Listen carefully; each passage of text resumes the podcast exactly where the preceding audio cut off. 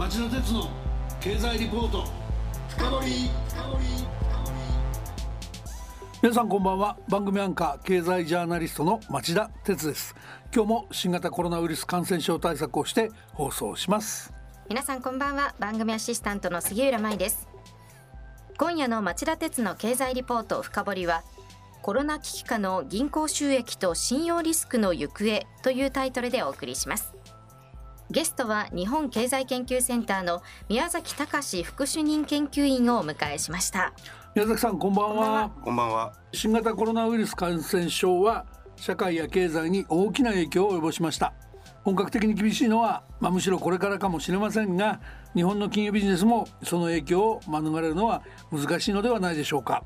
そこで今夜は日本経済研究センターきっての金融通の一人である宮崎隆副主任研究員に日本の銀行の収益状況を検証してもらおうと思います。宮崎さんよろしくお願いします。はいよろしくお願いいたします。それでは CM の後町田さんにじっくりインタビューしてもらいましょう。この番組はエネルギーを新しい時代へジェラがお送りします。こんばんはミスタージェラです。金曜23時皆さんいかがお過ごしですか？え私ですか？私は今 LNG を調達しています。どういうことかって？実は私ジェラは火力発電によって日本の電気の約3分の1を作っている会社なんです。でもそれだけではないんです。火力発電の燃料となる LNG 液化天然ガスを調達し輸送もしています。ここアメリカテキサス州はただいま朝8時。今まさに天然ガスをマイナス162度に冷却液体化しています。地球のために不純物も取り除いてるんですよ。ちなみにスイーツ好きな私はキンキンに冷えたアイスクリームを調達することも忘れていません。うん。美味しい。あ失礼しました。それでは皆さんまたお会いしましょう。エネルギーを新しい時代へ。ジェラがお送りしました。町田鉄の経済リポート。宮崎さんのプロフィールをご紹介します。宮崎さんは2014年3月に神戸大学大学院経済学研究科で博士後期課程を修了。2015年5月日本経済研究センター研究本部に研究員として入社され2016年5月から現職を務めておられます。それでは早速伺っていきましょう。今年の3月決算の結果を踏まえて日本経済研究センターが先月公表した銀行決算の分析の概要です。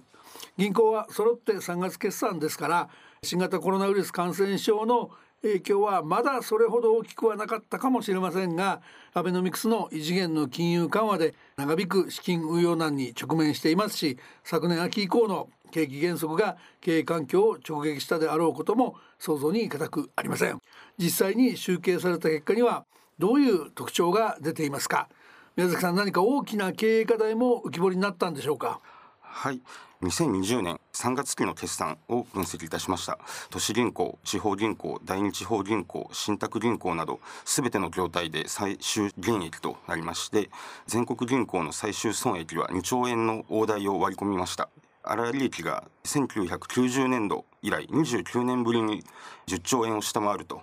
いうことで減少に歯止めがかかっておりません。加えまして新型コロナ感染拡大による世界的な株安の影響ということもありまして特別損失が膨らんでいるほか保有株式の減損処理も迫られていました。コスト面見てみますと人件費の減少を主因といたしまして営業経費は減少しています。ただその減少率は鈍化していると。さらに不良債権の償却額も、えー、拡大しております。これには新型コロナの影響を受けまして一部の銀行で将来の業績悪化を見越して事前に引き当て金を計上するという予想信用損失型引き当て金こちらで追加に計上したということが影響しています。いわゆる ECL 型引き当て金ですね。おっしゃる通りですね。それちょっと後で詳しく聞かせてください。はい超低金利環境の長期化によって貸出金の利息が減少していると。そして貸出金利回りの低下にも歯止めがかかっていないと、えー、全国銀行の予対利ざやというのが0.2%と08年度以降12年連続で縮小していると。1994年度の0.19%以来の低水準ということになっております。各銀行は経費の削減を進めているんですけれども経費率の低下が貸した資金利回りの低下に追いついていないという状況が続いております予対利材を業態別に見てみますと経費率の低下を主因といたしまして都市銀行では予対利材が地方銀行と第二地方銀行を上回るということになっておりますコロナ禍で超低金利環境が長期化するという可能性が高いだけにですね銀行は予対利材で稼ぐビジネスモモデルからの転換を迫られているというふうに考えております。なるほど。早くもその粗利が相当落ち込むとか単年度収益がかなり悪化したことはよく分かりましたがそれで銀行経営の健全性は保たれてるんでしょうか？銀行システム全体で見た場合の健全性はどうですか？預金者としては1997年98年頃の日本の金融危機や2008年のアメリカのリーマンショックのような危機の再来が一番怖いわけですがそこは大丈夫なんですよね。まずですねあの財務の健全性を図る代表的な指標としてあの自己資本比率というものがありますけれども国際統一基準項国内基準項ともに規制比率は上回るということでそれぞれ 8%4% の水準を維持しています、はい、ただ少し長い目で見てみますと近年ですね緩やかに自己資本比率が低下してきているという状況が続いております。なるほど。地方銀行はですねあの中小企業向けの融資を中心に貸し出し金を増やしておりまして全国銀行で見ても総資産というのは拡大傾向が続いています。特にコロナの流行以降はですね企業の資金繰りの悪化を背景といたしまして都市銀行による大手企業への貸し出し金というのが急増しました。その一方で新型コロナによって先行きが不透明感高まったということで大手銀行を中心に貸し倒れ引き当て金が増加させているとで先ほども申し上げたように低金利環境が長期化しているということなんですけれどもその中でですね相対的に高い利回りを求めるということで各銀行外債ですとか投資信託といった有価証券への投資を増やしているということでリスクテイクの姿勢を強めております。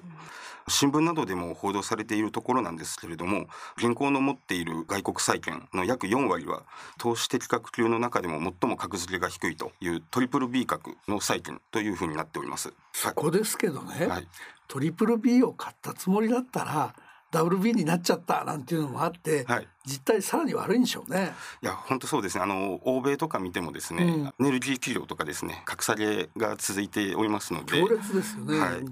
格下げが起こると一気に損失が出るっていうこともありますので、うん、えー、信用市場の状況は注意して見ていかないといけないかなと思います。うん、なるほど。はい。まあ、現状をまとめますとですね今のところ金融システム全体としては健全性を保っているというふうに評価できると思います、はいはい、以前こちらの番組でもあのご紹介させていただきました日本経済研究センターが公表している JCER 金融ストレス指数というものを見てもですね先月の23日時点で指数は0.028と2018年4月以来の低水準となっておりますただコロナの実体経済への影響が長引いて企業や家計の所得環境が悪化するということが起こりますと信用コストというのは跳ね上がってくると思いますし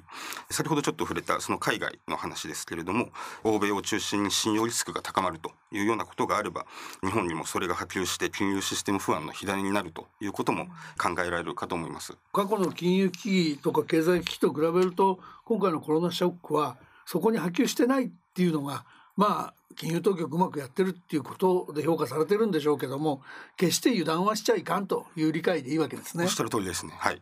で、あのすみません、さっきちょっと伺いかけた例の ECL 型引き当て金ですね。はい。これはあのまあ私も含めて素人には馴染みの薄い専門用語だと思うんですけども、新しい性格のものなのか一般的な損失引当金とどう違うのかあるいはその ECL 型引当金の形状が今のところまあ短期収益悪化してるけどども銀行の健全性そのものを心配するほどではないっていうそういうものの下支え要因になってんのか ECR 型引当金っていうのは今回の特色でもあると思うので丁寧なご説明を伺っていいですかね。はい、ECL 型引当金というのはですね、予想信用損失型引当金というふうに言われるものです。個別の債務者ですとか、融資に関する情報だけではなくて、必要に応じて例えば失業率ですとか、GDP 成長率といったマクロ経済指標の予測値を織り込んで、予防的に引き当て金を計上するというものになっております。地方銀行では福岡フィナンシャルグループですとか千葉銀行などがこの ECL 型引き当て金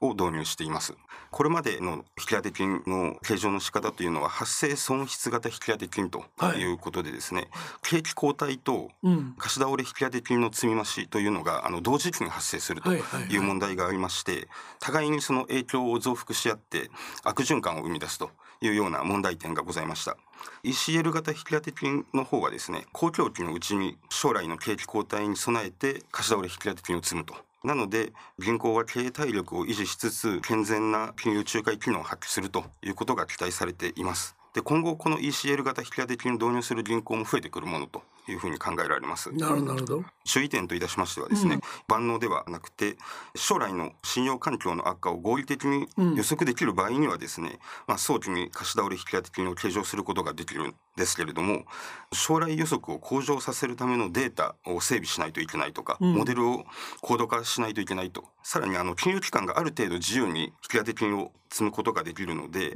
金融機関がですねその引き当ての評価プロセスですとか判断について透明性を確保するということ引き当ての方針ですとか将来の予想の根拠をちゃんと示すことが求められるということだと思います。現状ですね新型コロナの収束がなかなか見通せない中各銀行は ECL 型引き当て金による将来を見据えた適切なリスク管理というのとあと取引先支援というこの2つを両立していくということが求められているんだと思います。今宮崎さんからこの ECL 型引き当て金のねいい点と悪い点と一つずつ非常に面白いお話を伺ったと思います。はい、でそのいい点は本来その損失引当金貸し倒れ引当金なんかだと実際に貸し出し先の財務内容が悪くなってきて、はい、それから積むから、はい、その時点では景気も落ち込んでて、まあ、ダブルパンチで将来に備えるはずのものが、むしろ業績を二重に悪化させることになりかねなかったと。で、ね、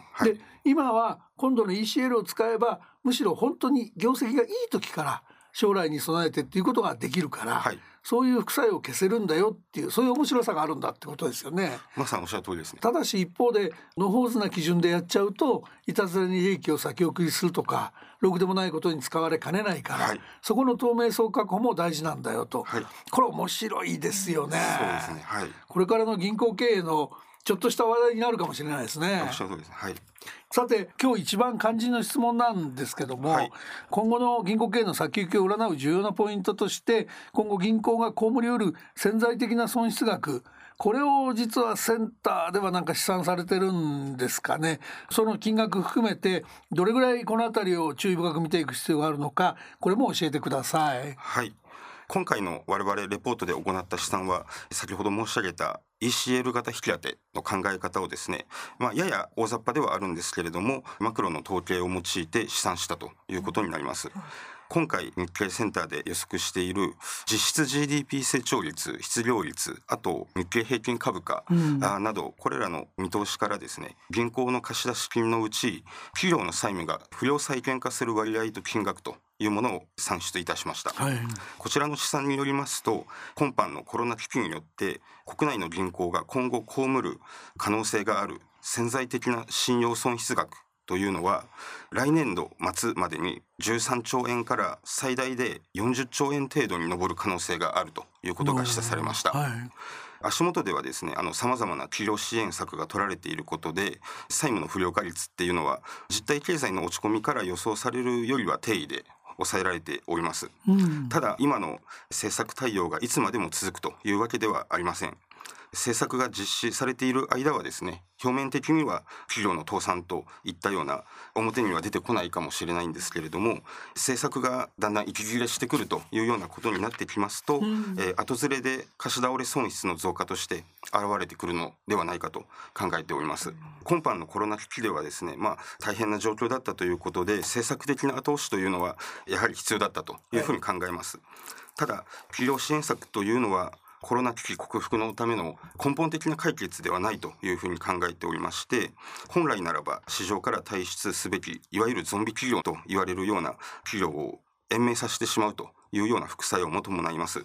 その結果といたしまして銀行が将来多額の信用損失を被るというリスクはむしろ増大しているというふうに考えておりまして問題が先送りされたに過ぎないという点を心に留めておくべきではないかというふうに考えております。おっしゃる通りだと思います。お話伺ってるとですね、はい。自民党総裁選に立候補した頃から総理の菅さんがですね選択肢だという言い方で地銀の再編に繰り返し言及してきました、これはやっぱり宮崎さんが今おっしゃったような将来の経営の悪化や破綻を回避するためには非常に現実味のある選択肢でまあ、できることなら今から手を打っていくべきだということなんだろうと思いますし、まあ、今週日銀や金融庁も相次いでそのための地方金融機関の支援策なんかを打ち出していますそういう選択肢がもっと真剣に考えられなきゃいけないタイミングに差し掛かってきているという理解でいいんですかねまさにあのおっしゃる通りだと思いますね。地方銀行を取り巻く環境っていうのは低金利の長期化と構造的な要因としては人口の減少というものがありまして逆風がさらに強まっているという状況かと思います。はい。町田さんもおっしゃったように菅首相も地域銀行の統合合併構想を前面に打ち出していると。で今日一つはい。トピックとしてお話ししたいのが、うん。今年の11月に、はい。あの独禁法が、あはい。ちょっと変わりましてですね、はいはい。27日からでしたかね。そうですね、えはい。市場独占につながる恐れのある銀行同士の統合合併を独占禁止法の適用除外とするとはいはい。いう特例法が施行される予定となっております。金融庁は公正取引委員会と協議しながら対象銀行の事業計画を審査しまして収益力の向上ですとかサービスの維持につながるというふうに判断されればですね統合合併を認可すると。適用期間10年の時限措置という内容になっております。合併の認可における公取の関与が限定的となると統合へのハードルは大きく下がるというふうに考えられます。単独で生きていくことが難しい地域銀行というのはこの10年の間にですねパートナーを見つけるとか広域連合に参加するとか統合するとか提携にとどめるとかいろんな選択肢がある中でこの特例法の利用の要否と合わせてあの決断する必要に迫られているんだというふうに考えています。でまあ、今後ですね銀行業界だけでなくて、まあ、業界の外からもですね地銀の再編を望む声というのが強まって再編の動きというのは加速するというふうに予想されます。はい今年9月上旬にですね、うん青森県を地盤とする青森銀行と道の区銀行の経営統合が、えー浮上しました。はいもし実現すれば独禁法の適用除外とする特例法の第1号案件となるとこの特例法の施行は地域銀行に生き残りをかけた大きな決断を迫る人口再編を後押しするきっかけとなるかもしれません。宮崎さん今夜本当に興味深いお話ありがとうございました。やとんでもないです。ありがとうございました。金融機関経営や通貨のデジタル化の流れこれからも最新状況を折に触れて聞かせてください。よろしくお願いいたします。はいよろしくお願いいたします。さて杉浦さん、はい。宮崎さんのお話どうでしたか？ECL 型引き当金のお話は、まあ、いい面悪い面今後の可能性も含めて大変勉強になりました。ただ最後の地銀再編の話はやっぱり気になりますね。リスナーの皆さんはどうお感じになられたでしょうか？さて来週は地銀再編の行方と題して日本経済研究センターの三川育子金融研究室長にお話を伺います。今日のお話でもありましたけども菅総理は自民党総裁選に立候補した時点から地方銀行は数が多すぎる。統合も一つの選択肢という言い回しで地銀再編に力を入れて言及してきました。三川さんのお話もそういう総理の言葉の真意をもっと分かりやすく解説してくれるものになるんじゃないかなと期待しています。皆さんもどうかご期待してください来週も金曜夕方4時の町田鉄の経済ニュースカウントダウンから3つの番組でお耳にかかりましょう。それでは皆さんまた来週,、また来週。この番組はエネルギーを新しい時代へジェラがお送りしました。